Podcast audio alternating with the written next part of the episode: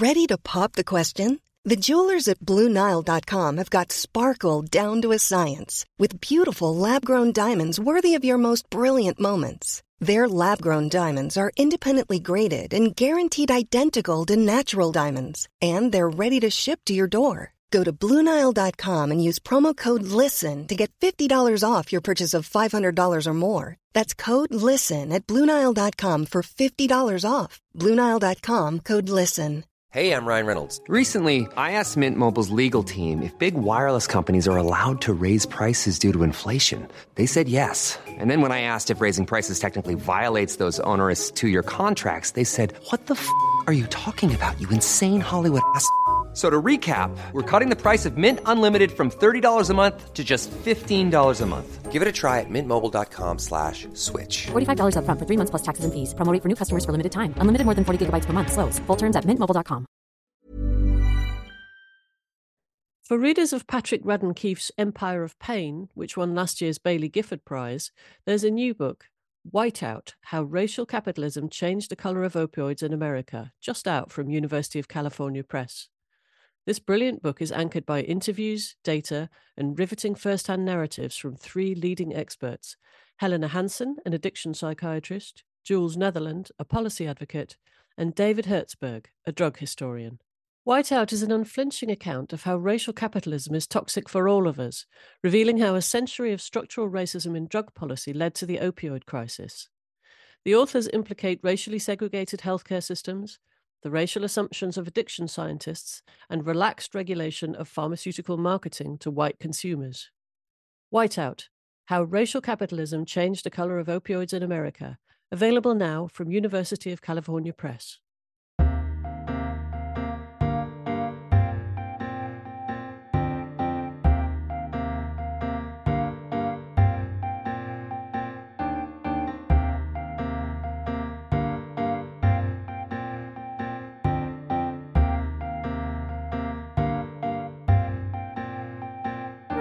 Welcome to this week's episode of the TLS podcast. I'm Alex Clark, and Lucy Dallas, the TLS's arts editor, is here with me. Hi, Lucy. Hi, Alex. How are you doing? Well, I'm fine. Guess what's waiting on my doorstep for when I finished recording this podcast? I cannot possibly. Animal, vegetable or mineral? I have no idea. Vegetable. Oh, plants. Oh, I know. Pachysandra. Yes, Pachysandra. So listeners, wonderful. We had to chat, Lucy and I, the other day. We were talking about high-level TLS about work, podcast planning chat. Yes. Work focused entirely, but it did devolve into about 20 minutes on Pachysandras, immediately making me go and order some, which were being sold on a wonderful deal in the bulk. I've got 12 Pachysandra. Oh, that's brilliant. And I threw in a lilac tree. What can you do? You've just got to buy the lilac tree. They will reward you. Mine are already sort of regrowing. I put them in not long ago. They're splendid. I've got a very shady spot, verging on the slightly boggy. Are you happy with that? I don't know about boggy because my stuff tends to be more dry, but basically they cope very, very well with shade and they look nice. And I think they'll be marvellous. I'm very glad you've got them. And if it doesn't work, it's not my fault. Just like to put in a disclaimer right now. Absolutely not your fault. I will have just done it in slightly the wrong way. Right. That aside, I have to say I've spent the last few days blissfully back at home after travelling, and on a very rare occasion on my own in the house, apart from the cat. And I found myself at one point actually correcting an answer on Gardener's Question Time. I said, I don't think that's right, out loud to a cat. I said, I don't think that's right. I wouldn't put it in there. I wouldn't print it then. I've got to stop. Bring me back to reality. Tell me what's in this week's paper, Lucy. I'm not sure if that's reality, but it's different. I'm going to bring you back to books. Well, there's lots of things. We've got wonderful stuff coming up, but the lead piece is a wonderful piece by Boris Dralyuk on Bruno Schulz, who in fact has been mentioned, hasn't he, on the podcast recently, because we were talking about there's a fairly legendary Complicite production of, what's it called, Street of Crocodiles. Is that right? That's right.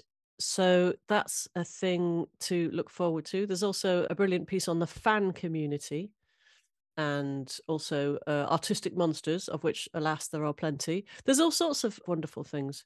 And it occurred to me the other day as well that, oh, by the way, to read these wonderful things, you need to take out a subscription to the TLS, of course, which I'm sure you're all rushing out to do if you haven't already. And it occurred to me, Alex, the other day that it's a month now until Hay Festival, isn't it? It is. You're doing wonderful things. What are you doing there? Yes, I am. I've got a really exciting roster. I'll be talking to Tan Twan Eng, Fergus Butler-Gallie, Maxine Mei-Fong Chung, Caleb Azumah Nelson, and then to Douglas Stewart, Elif Shafak, and Margaret Atwood about Salman Rushdie's new novel. That will be wonderful, and definitely one to get to or to listen to, if possible. Toby Lishtig of this parish will be talking to Eleanor Catton. I'll be talking to Sarah Raven and basically trying not to get her to just solve any problems I've got in my garden, which are many. No, I've done that. She likes it. She likes it. I hope so. I've got a whole raft of new one things. And there's lots of other wonderful authors and events and podcasts as well. Isn't Dua Lipa going to be there? Oh, don't ask me. I'm old. I think she is. She's a pop star, isn't she? She is, but she's also well into her podcast. And very, very big. She performed at last year's Booker Prize ceremony, didn't she? Did she? There you go. Okay, so I think it's possible I might be right. It has happened. So get along to Hay Festival, buy tickets, turn up, have a look, see what's what. Well, we must stop ourselves talking about music and gardening. We don't want to, but we must. Coming up on this week's show, real treat, James Shapiro, author of 1599, and the winner of the Bailey Gifford Prize's Winner of Winners, joins us to talk all things Shakespeare, and the TLS's consultant editor, Miranda France, on her new book, The Writing School. But first, way back in 2006, the American writer and academic James Shapiro published 1599, A Year in the Life of William Shakespeare, a minutely detailed account of a formative year in the playwright's life. It turned out to be pretty fundamental for Shapiro too. The book won the Samuel Johnson Prize for nonfiction, now the Bailey Gifford Prize. Fast forward to this year and last week when 1599 was crowned the winner of winners to celebrate the award's 25th anniversary. We are thrilled that James can join us now to talk about the very long life of this exceptional book. James, first of all, congratulations. Thank you so much. I'm still in shock. Well, I spoke to you the morning after, and it really was just beginning to sink in. You're getting on for having nearly a week, but it's still feeling pretty exciting and exceptional. It is. I left the ceremony, spoke with you that morning, and then flew back to the States and went directly to the rehearsal room, the production of Hamlet you mentioned in your story. And I should have been there the day of the prize and the morning after. And I walked in and they were all giving me the silent treatment. And I felt a little sheepish for having missed so much rehearsal time. And then they exploded with applause. And it was the sweetest, sweetest thing to be back at Shakespeare so soon after winning the prize. And it was, they greeted me as one of them. And that felt wonderful. Well, why don't we start by you telling us a little bit about that production? Because this book has had a very, very long life. I mean, way preceding even 2006. And we're going to talk about it. But one of the things that comes across is how focused you are on production and Shakespeare in production, and always have been. And you tell us what you're working on now, what this production is.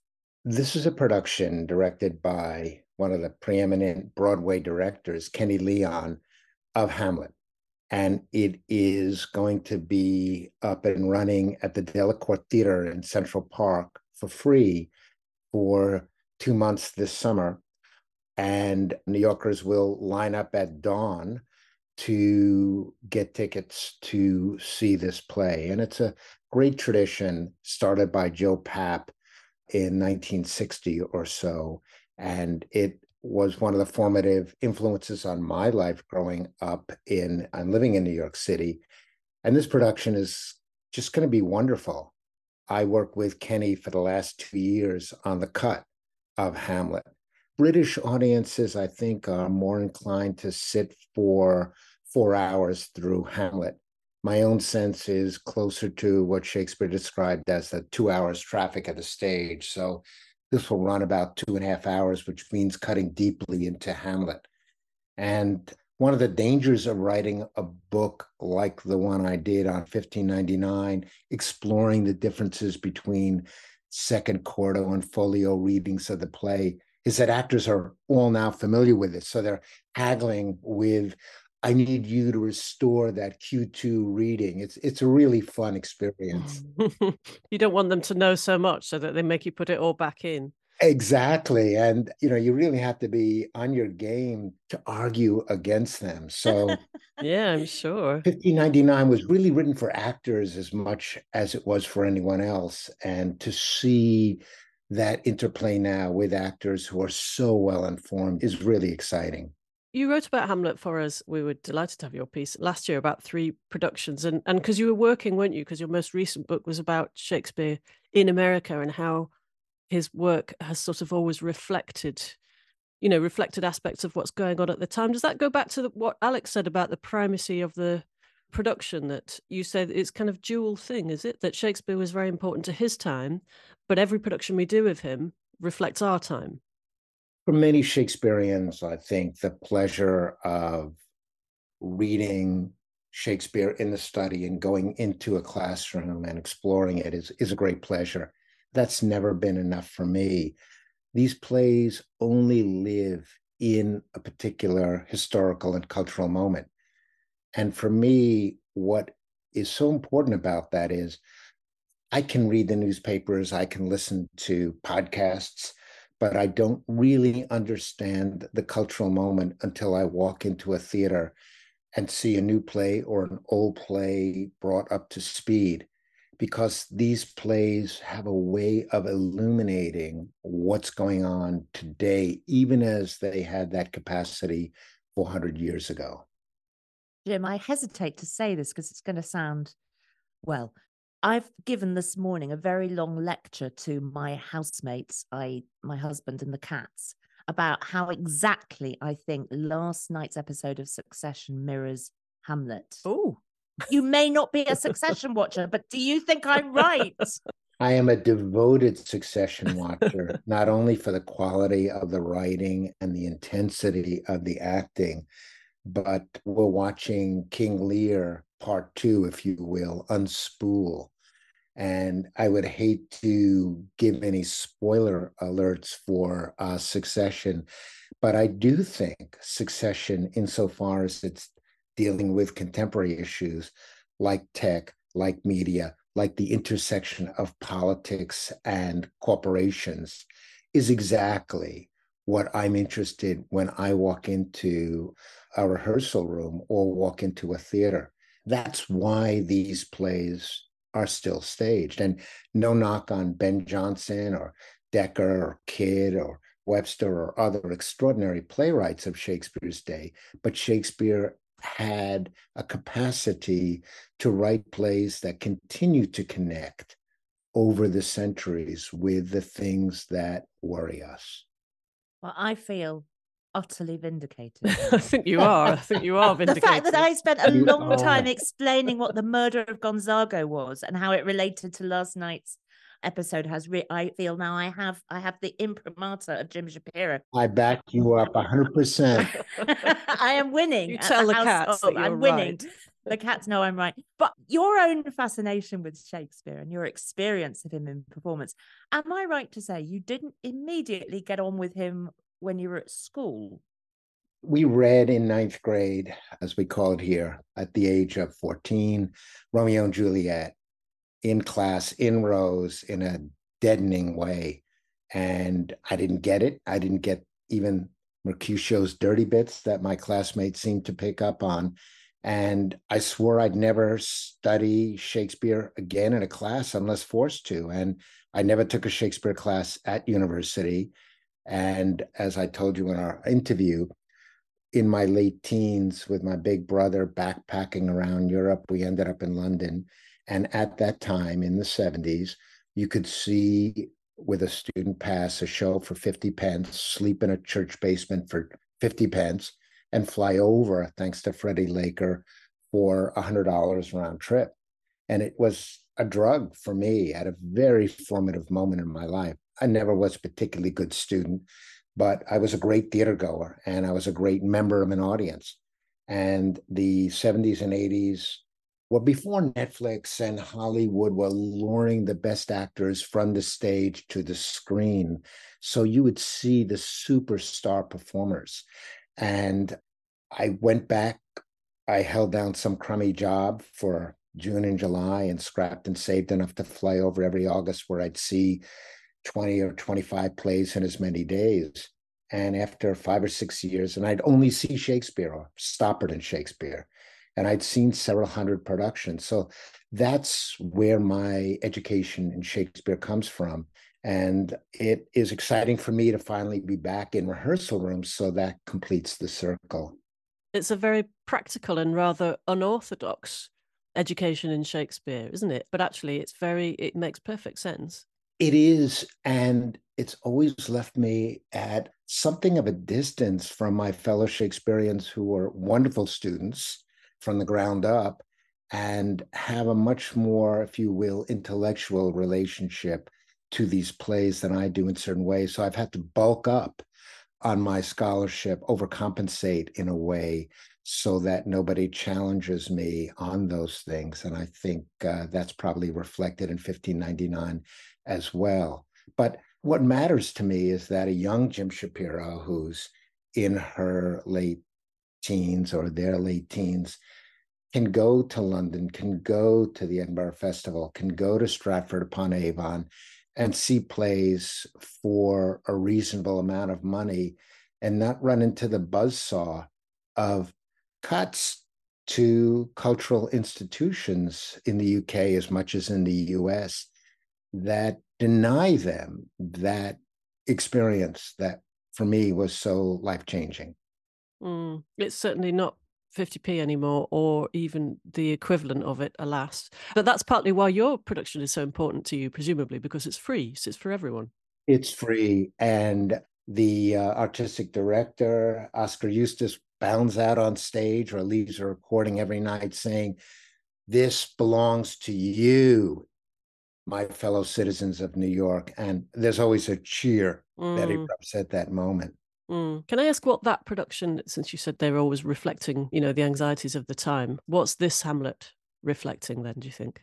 It's going to be mostly actors of color cast. It's set in 2021 in Georgia, the state of Georgia in the South, where Kenny Leon comes from. And every line takes on a different inflection because Hamlet himself, Otto, is Black and Ophelia's mixed race. Everything is, in a way, overdetermined. I'm asking myself, is Laertes, who, like Polonius, is white, a little anxious about his sister going out with a Black guy? I mean, everything changes once you see it through the prism of contemporary American politics and race. And it's really exciting. And for me, it's exciting because lines that I'm so familiar with take on a different life in rehearsal. Going back to 1599, I mean, I said at the beginning that it has a long tail. We obviously assume that there were many years of scholarship before you first published it in 2006, but actually it's much longer than that, isn't it? It took some time to get off the ground, turned down for grants and so forth because panels just didn't get what you were trying to do.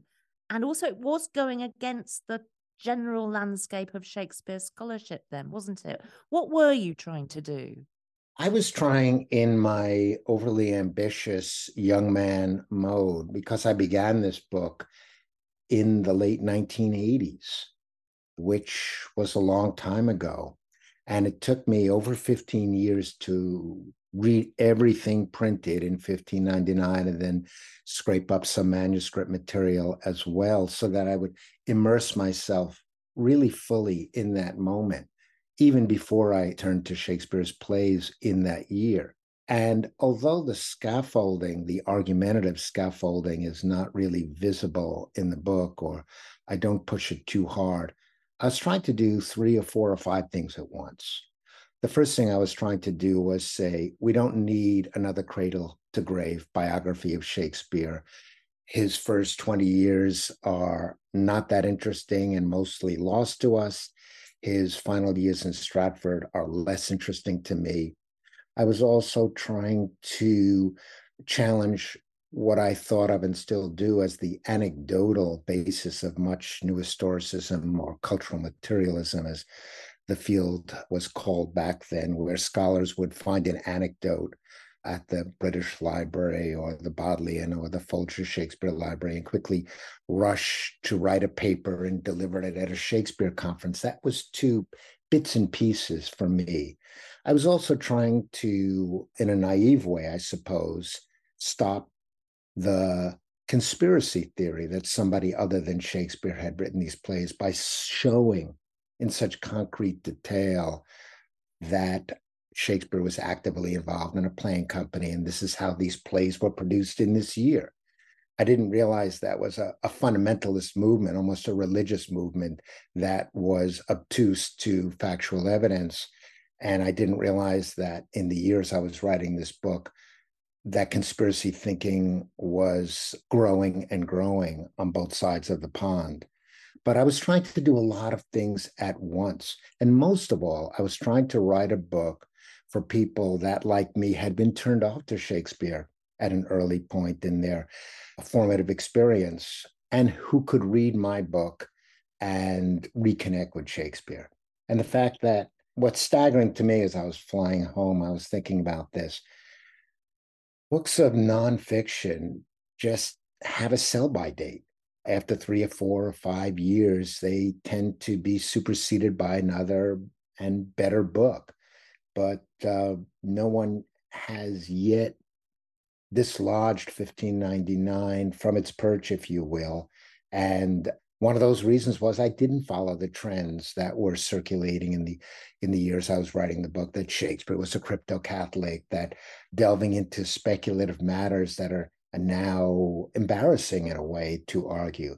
So I did write a book that was grounded in facts and grounded in history that has stood up, and along with winning the prize or the winner of winners award, that matters most to me. Did you get a lot of pushback at the time from other academics, I wonder? It's a funny thing, and I'll probably try to answer that carefully, but I've made a choice probably 15 or 20 years ago to dial down my engagement with going to conferences and fellow scholars. And I've gotten into bed with actors and writers. Those are my communities. I'm on the board of the Authors Guild. I was on the board of the RSC for a decade, but I don't really see myself as an academic. Yes, I'm a chaired professor at Columbia University, but almost by accident. And I've not made a career training doctoral students. I've made a career working with undergraduates and actors and writers. So one chooses one's communities, and I've never really felt all that comfortable in cap and gown. That was diplomatically answered, wasn't it? Don't you think this? Very diplomatic. I just think it's lovely to end up as a chair professor by accident. It wouldn't happen today. I think they would have given me the boot early on, or if they had some suspicion of it. I'm not much of an actor. I never acted even as a child, but I acted the part of the professor just long enough to get tenure. And, you know, I've been getting a lot of congratulations for winning the prize. And I would say 49% of them come from actors and theater folk, just this morning from the RSC, and another 49% from the writing community, and about 1% from academics who are friends of mine, but I don't play that well in the academic world. Well, you're playing well in the wider world, as you say. Yes. Can we consider ourselves the writing community? Let's put ourselves there, yeah. Well, we're not the academic community, Lucy. No, we're not, no. We're really not, no. The aspirations I had as a young person was not to publish in the leading academic journals, but to get something in the TLS or LRB. Those have been among the crowning achievements of my career. And writing for you, Lucy, has been terrific. You just give free rein. The honor was ours. And actually, I was going to ask you in a blatant plug, I'm going to put you on the spot and say, is there anything else going on that, you know, you would like to write about for us? You can't write about your own production, though. You might want to write about how it's come about, as it were. You can't review your own production. I think we would have to draw the line there. No, I never would. No, I know. Because that would be unforgivable to the company. But Ray Fiennes is doing the Scottish play, and Kenneth Branagh is doing King Lear, both in the UK and the US. Yes. And I'm hoping that these will be landmark productions by, you know, the finest actors of the day. Alex, you brought up Succession earlier, and one of the greatest productions of Shakespeare was Brian Cox as Titus at the Swan Theater in the early 1980s. So these actors have a way of capturing the moment. And I'm looking forward to both of those productions. And perhaps, Lucy, I'll get a chance to write for you about one of them. Yes, please. Let's talk about that offline. I shouldn't be doing my commissioning during the podcast. No, you really shouldn't. I'm very sorry. Or me, my pitching, but that's the way of the world. Here we are. Right, I'm going to draw a line under what's going on now. And I'm going to say, before we let you go, Jim, I'm going to ask you to tell us about your next book, which you told me a little bit about, and it sent me scurrying away to find out more about the thing that you're writing about. It sounds fascinating. Tell us about it. Sure. And I thought you captured it perfectly in two sentences, which I cut and pasted and will recycle when I try to describe my work. Between 1935 and 1939, as part of a works project to put the unemployed back into employment, President Roosevelt authorized a federal theater. And it was run by an extraordinary academic, but really somebody who was more in the theater, a little bit more like myself. Her name was Hallie Flanagan, and she taught at Vassar College in New York.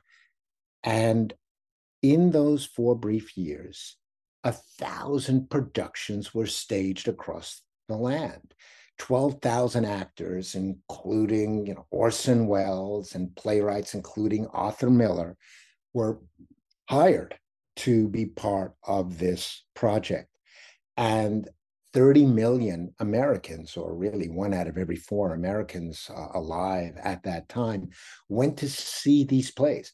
And you have to realize, in the previous decades, the film industry had just eviscerated theater, which was so vibrant in 19th century America. And this brought it back. And most of, 2/3 of the people who went to see these plays had never seen a play before. And the right wing, under the rubric of the newly formed House Un-American Committee, led by a really bigoted and charming guy named Martin Dies, destroyed this enterprise and brought to an end something that was making America at that time a more communal, a more open, and a more informed culture. That's an extraordinary story, which I haven't really heard. No, nor me. I had no idea. And I just started. Of course, what it brings to mind, and I'm sneaking in another question here, is how utterly valuable programs like that are and how quickly they are pounced on by the right wing.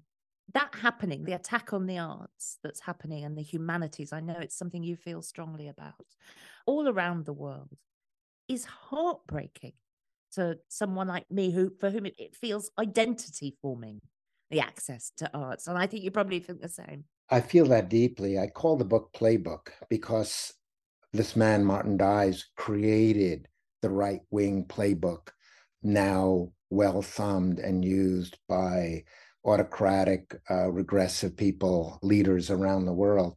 And his playbook beat the playbooks of the Federal Theater. And it's really a book about how the left devours its own and then the right comes in to sweep up.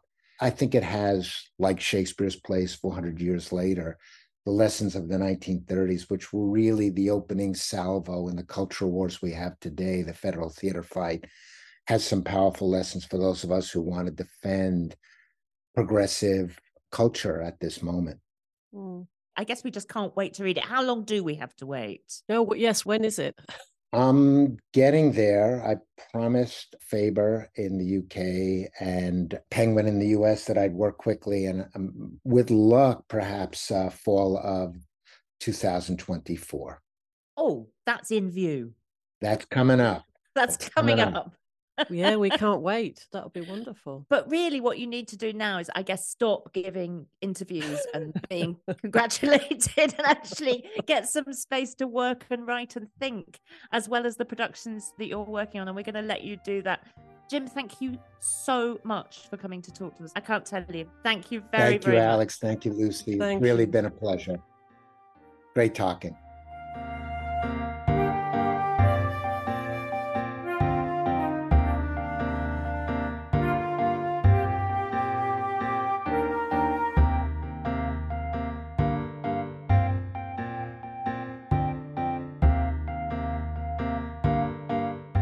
Still to come on the show, Miranda France joins us to talk about her new book, The Writing School. And if you've enjoyed what we've discussed so far this week, let me remind you that you can subscribe to this podcast for free wherever you normally get your podcasts, and you'll never miss an episode.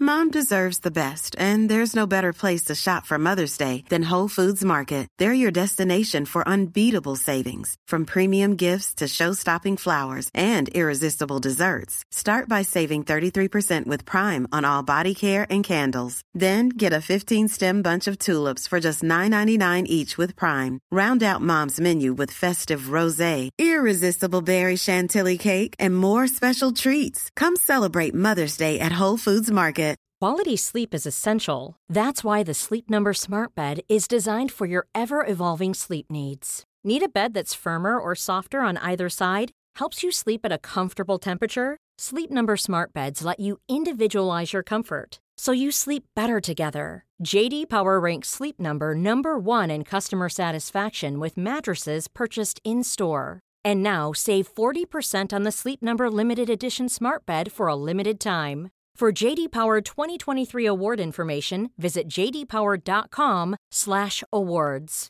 Only at Sleep Number stores or sleepnumber.com. Mother's Day is around the corner. Find the perfect gift for the mom in your life with a stunning piece of jewelry from Blue Nile. From timeless pearls to dazzling gemstones, Blue Nile has something she'll adore. Need it fast? Most items can ship overnight. Plus, enjoy guaranteed free shipping and returns. Don't miss our special Mother's Day deals. Save big on the season's most beautiful trends. For a limited time, get up to 50% off by going to BlueNile.com. That's BlueNile.com.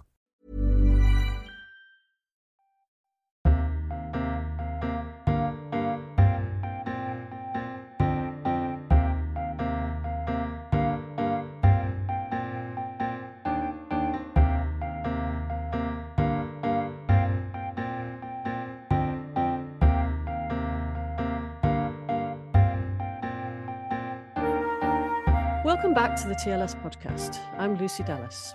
Now, there's a new book published this week, The Writing School, which is rather difficult to define. Part family memoir, part unfolding drama of what happens on a week-long creative writing retreat, part reflection on storytelling, memory, and the ethics of biography and autobiography. It's by Miranda France, who our devoted listeners will know from earlier podcasts is the TLS's consultant editor on all things Spanish-speaking, as well as an award-winning author of travel writing and fiction. But we're not just log-rolling here. We've got a review of her book in the paper this week. And so we're really delighted that she can join us to talk about The Writing School today. Miranda, thank you very much for joining us. Well, thank you for asking me. I'm always nervous about summing up people's books in front of the people who've actually written them. I hope I didn't do it a terrible injustice by describing it like that. But it was quite difficult to sum up. Yes, I suppose it is a bit difficult to sum up. I think you did it very well.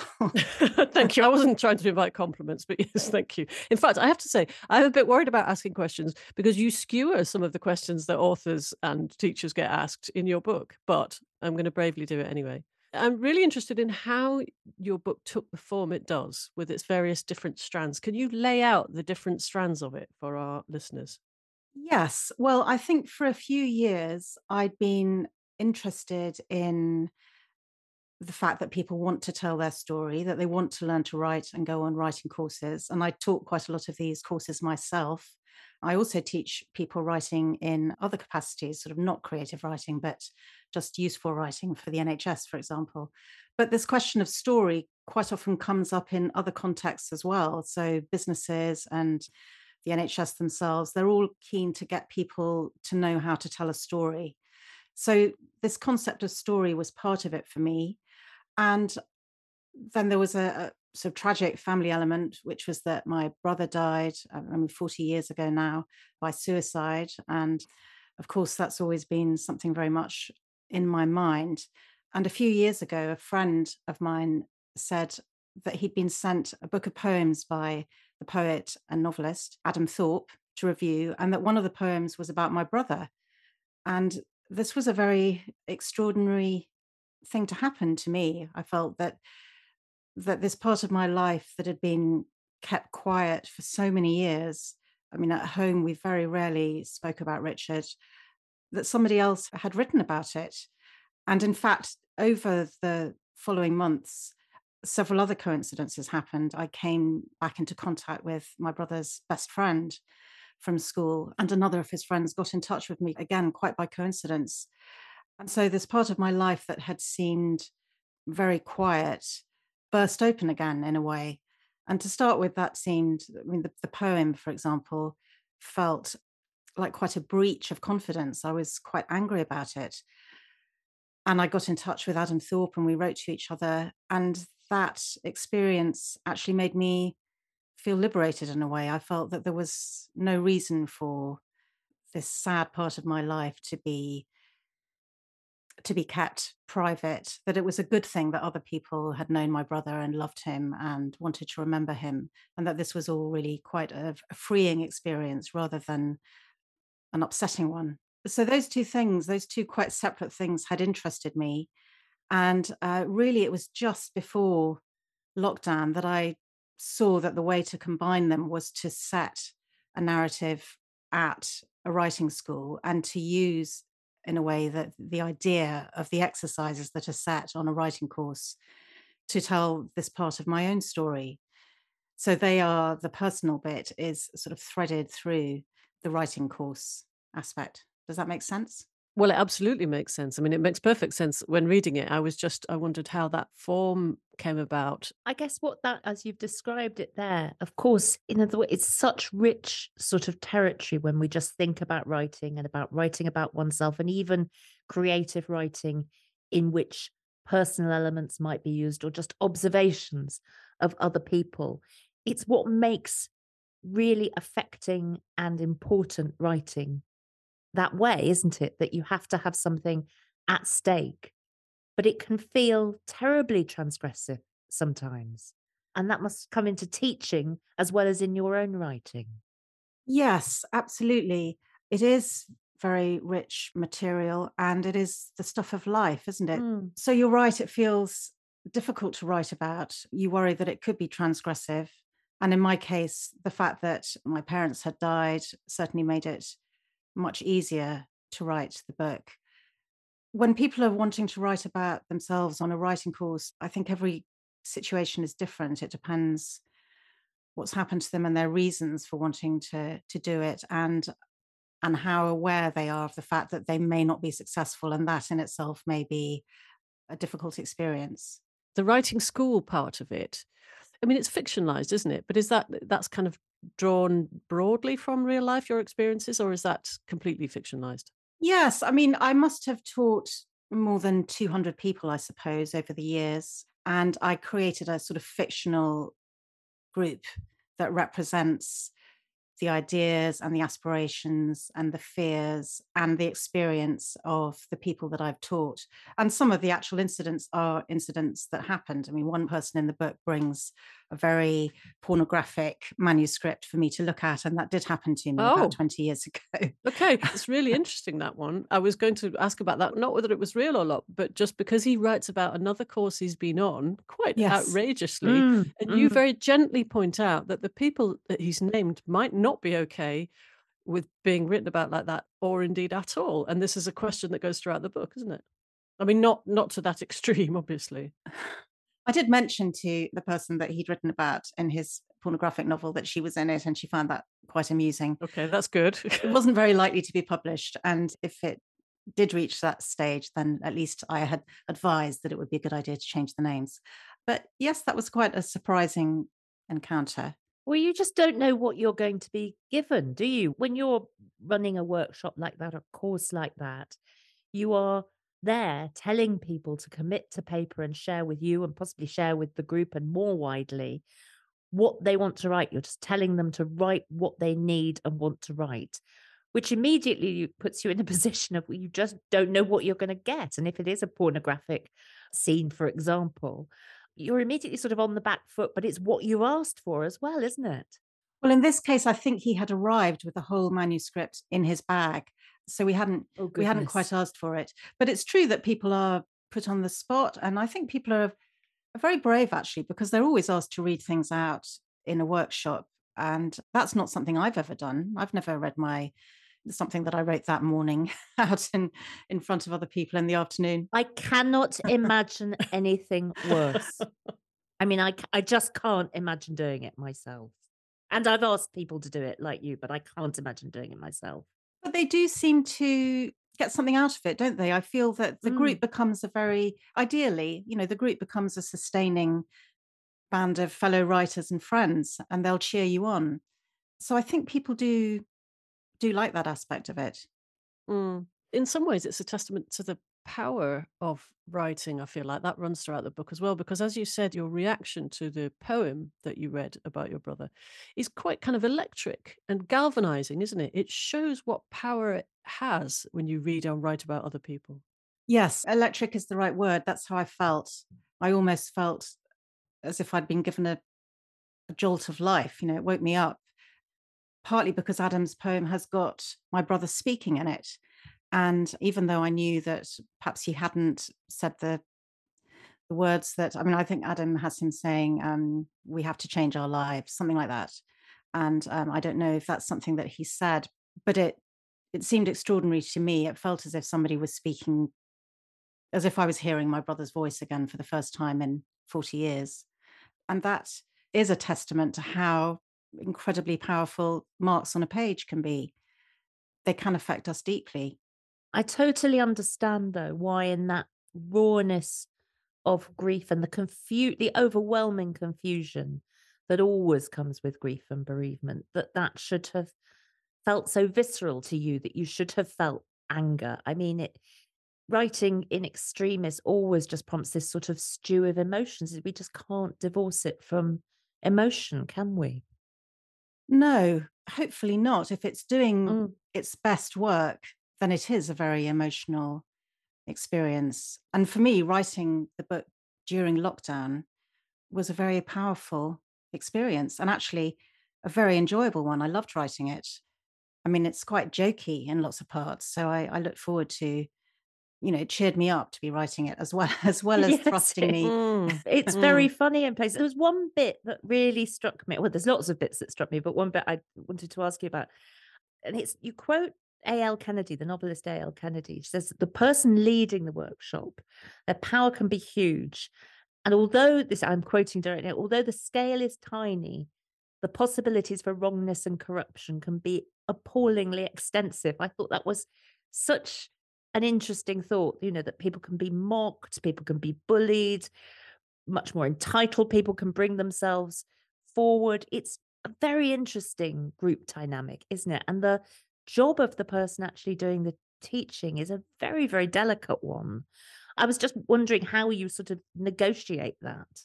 Well, I think that's true. And in a way, we're not perhaps quite equipped for all of the aspects of the job that are required. I mean, if you're teaching one of these residential creative writing shops, you may also be in charge of various other aspects of the week, being I think I was the fire officer on one of the weeks.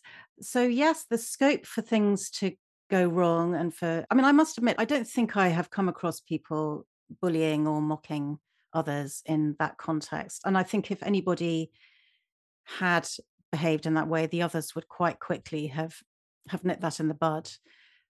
But there is, I have taught one course where somehow the chemistry just didn't come together in a very healthy kind of way. And the group seemed to split into sort of two different parts and people didn't like each other. But that was definitely an unusual case. Almost always there's this wonderful alchemy where people do all support each other and something bigger does come out of the experience that is useful to people on different levels, I suppose. I mean, some people may get a book out of it or some articles, for example. Other people may just have had an eye-opening and interesting experience in the company of others for a week. Mm. I was going to mention as well as it deals very beautifully with these incredibly sad and difficult moments, but it is also full of funny things. It's very enjoyable. I mean, they're sort of right next to each other, aren't they? You seem to be absolutely outraged about eyebrow threading in public. really quite cross about that. So with you. I'm so with you. Had it done. In public. No. Not in there public. You go. No. And you admit that you've got a thing for emeritus professors. So yes. Well, I hope a few may be listening because I was going to say, after all, that's out there now. Emeritus professors, if you are listening, please do write in. Well, read the book and then write in. And also the bit about, as you say, that you're not just on those residential things. There's the lovely bit about you trying to avoid everyone in the morning because you have to talk to them over breakfast. Well, exactly. And you're sort of running around the place trying not to see them. Who wants to talk about how to get an agent at 7:30 in the morning? When you haven't had coffee yet. I mean, it's... Well, the person asking the question is desperate to. This is the problem. I must say, Miranda, and I once taught one of these residential courses, and there was a fellow tutor, which was marvellous. But there was one particular moment when we just wanted a little bit of time, but we couldn't think where to go. So we sat in my car and somebody knocked on the window of the car.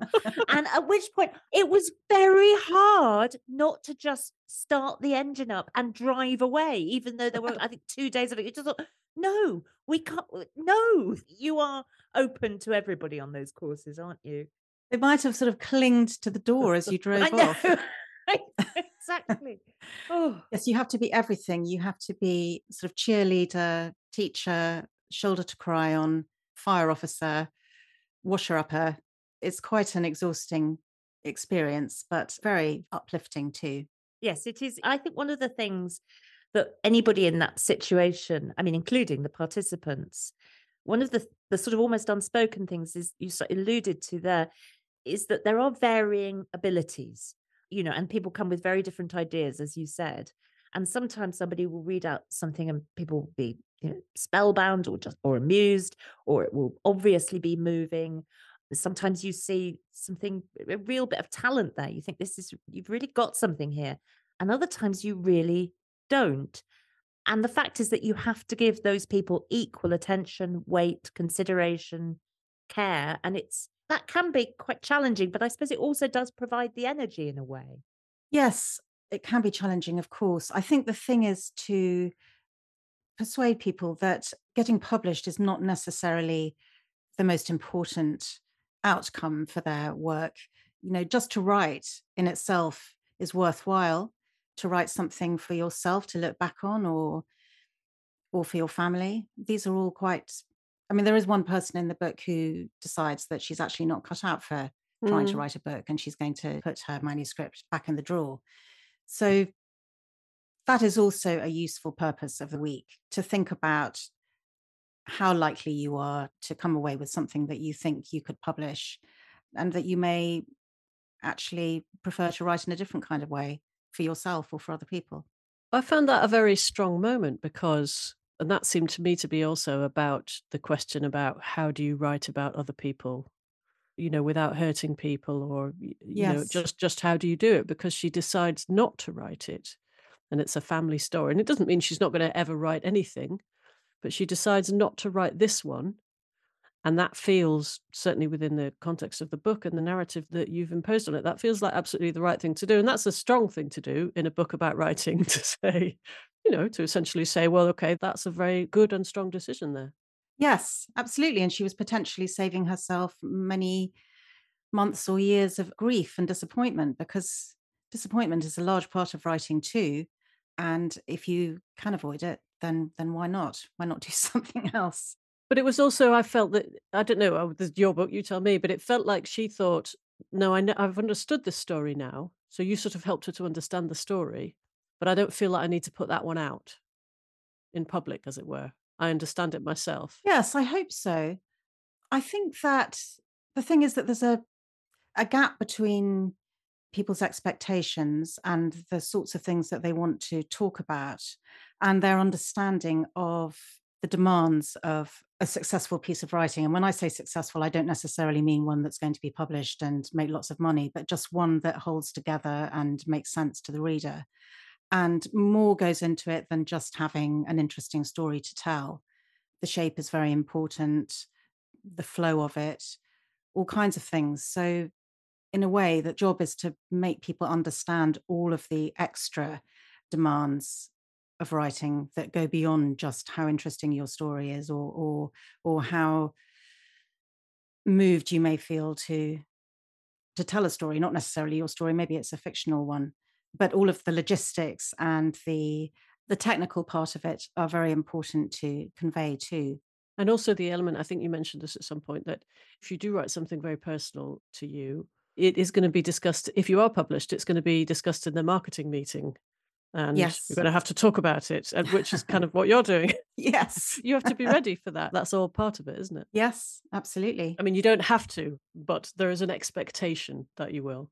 Well, I felt that very strongly that this was that, you know, you talked about realizing that the way to write this book was to combine these elements, and that this is what came through very strongly for me, that you'd discovered something about writing what you wanted to write about your own family and your own history through thinking about these fledgling writers, these people on the course, and that you understood what had to be done to write about yourself, the pros, the cons, what you would encounter, the perils and pitfalls and all of that. And it came across to me as a very sort of importantly, I don't know if this is the right word, but a kind of humble book to write. You were saying, yes, I learned stuff too. Well, I'm glad it came across as humble. And I certainly have learned a great deal from teaching other people. And yes, I have, while I've been teaching them, I have been thinking about my own life and my own thoughts about writing about aspects of it too. I think what I felt very strongly was just a great sympathy for all of the people involved in my own story, you know, for my brother, for my family, and a warmth. And I think that's also something that I feel for people on a course. In fact, I've always felt it. I've always felt deeply interested and warmly towards the people that I've taught and wanting them to do the best that they can and or to get as far as they can with their ambition, and perhaps gently to suggest alternative routes if I think that the one that they have got their eye on is not going to succeed. But really my feeling was of a great compassion for people who want to write and the stories that we all want to tell. And that all comes through. It's amazingly engaging and engaged. That's how it feels as well, that you're engaged with your pupils just as you're engaged with trying to tell your own story. It's, I don't know if that's warmly engaged, humanly Good. Engaged, if that makes sense. Yes, I hope so. Yeah. That's the great lesson of writing, isn't it? That there has to be at some point some kind of emotional connection. I mean, it's very hard to write successfully and indeed to read successfully without feeling that there's something like that at stake. Yes, and it's hard to pinpoint exactly how you create that connection. But I agree with you that it's important to have it. We're doing the opposite of the sliver of ice in the heart. We're melting it. Forget it. It's all about holding on and being warm and engaged. There's a way to do that, isn't there? That's not sort of sentimentalism, I suppose. I suppose it's a matter of being truthful to an experience and to your feelings about it and to how you render it in language, which I guess is one of the hardest things about writing memoir, Yes, I agree with you. And I think that I did very much want to be truthful. And I did feel that it was a truthful piece of writing. I find that humour is very helpful in providing the warmth to melt the sliver of ice. I don't feel that I did have a sliver of ice. No, I don't mean you did. I just meant we're going. No, I know. But yeah. Graham Greene thought that we all should have one, didn't he? Or he thought perhaps that we all do. Maybe that was just him. Maybe it was. Yes. I think to be truthful, to try not to strain for a particular effect, I think is important. To try to find within yourself the way that you want to speak, the way that you feel you can speak truthfully, which is a difficult thing to establish often, especially if you feel that there may be people looking over your shoulder, you know, relations, for example. But a closed room in a locked down society was definitely a good place to be truthful in and to try to get to the nub of what I wanted to say. Mm. So what's next? Are you going to do more travel, or are you going to do more fiction? Are you going to do more memoir? Has it pulled you in a particular direction, do you think? Or is that it? Nice, lie down in a darkened room, no more books. That's always appealing. Not for us. We want to read your stuff. Oh, well, thank you very much. Well, I'm also a translator, and I wouldn't mind doing a translation next while I sort of think about what I might write next. It takes a long time, I think, of having an idea knocking about in your brain before you begin to think, actually, yes, this is something that I can work up into 200 pages. So I'd love to translate something. If any of those emeritus professors would like me. I think that might be mixing business with pleasure, but that's up to you. Do you know what? We've already done that in this podcast, haven't we? Did we? We were talking to James Shapiro and Lucy tried to commission him to write a piece for her. I mean, we've gone wildly off piece, but as we all know, that is the best way to approach life. Do not go down the trammeled routes. And I think I found that in your book, which I found immensely enjoyable and immensely moving and thought-provoking. Oh, thank you, Miranda. I really, really did. I didn't really know what to expect when I started it. I just thought, gosh, this is very unexpected and very, very interesting. I really enjoyed it. So like, enormous congratulations. Oh, thank you. Thank you. Yeah. As somebody who hid in a car. I speak as someone who hid in a car. Yes, it's really wonderful, and I hope it all goes terrifically well. And Miranda, thank you so much for talking to us today. Thank you very much. I've enjoyed it. Thank you.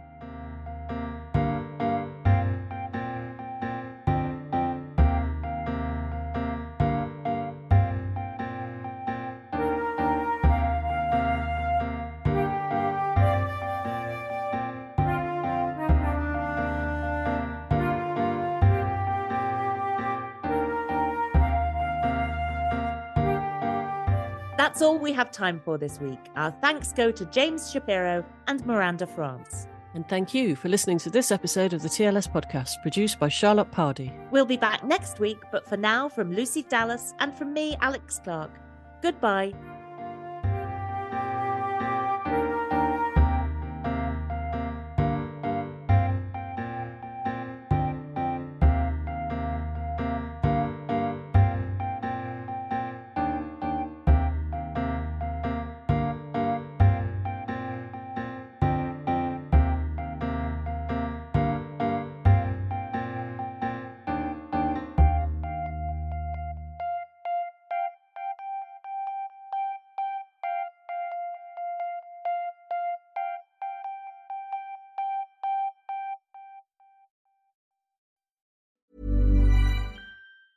Hi, I'm Daniel, founder of Pretty Litter. Did you know cats tend to hide symptoms of sickness and pain? I learned this the hard way after losing my cat, Gingy. So I created Pretty Litter, a health monitoring litter that helps detect early signs of illness by changing colors, saving you money and potentially your cat's life. Pretty Litter is veterinarian developed, and it's the easiest way to keep tabs on your fur baby's health right at home. Go to prettylitter.com and use code ACAST for 20% off your first order and a free cat toy. Terms and conditions apply. See site for details.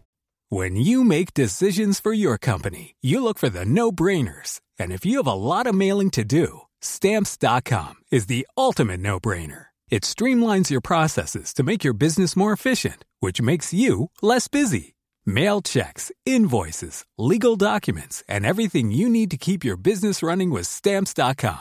Seamlessly connect with every major marketplace and shopping cart. Schedule package pickups and see your cheapest and fastest shipping options from different carriers. With rates up to 89% off USPS and UPS rates. And with the Stamps.com mobile app, you can take care of mailing and shipping wherever you are. Make the same no-brainer decision as over 1 million other businesses with Stamps.com. Sign up with code PROGRAM for a 4-week trial, plus free postage and a free digital scale. No long-term commitments or contracts.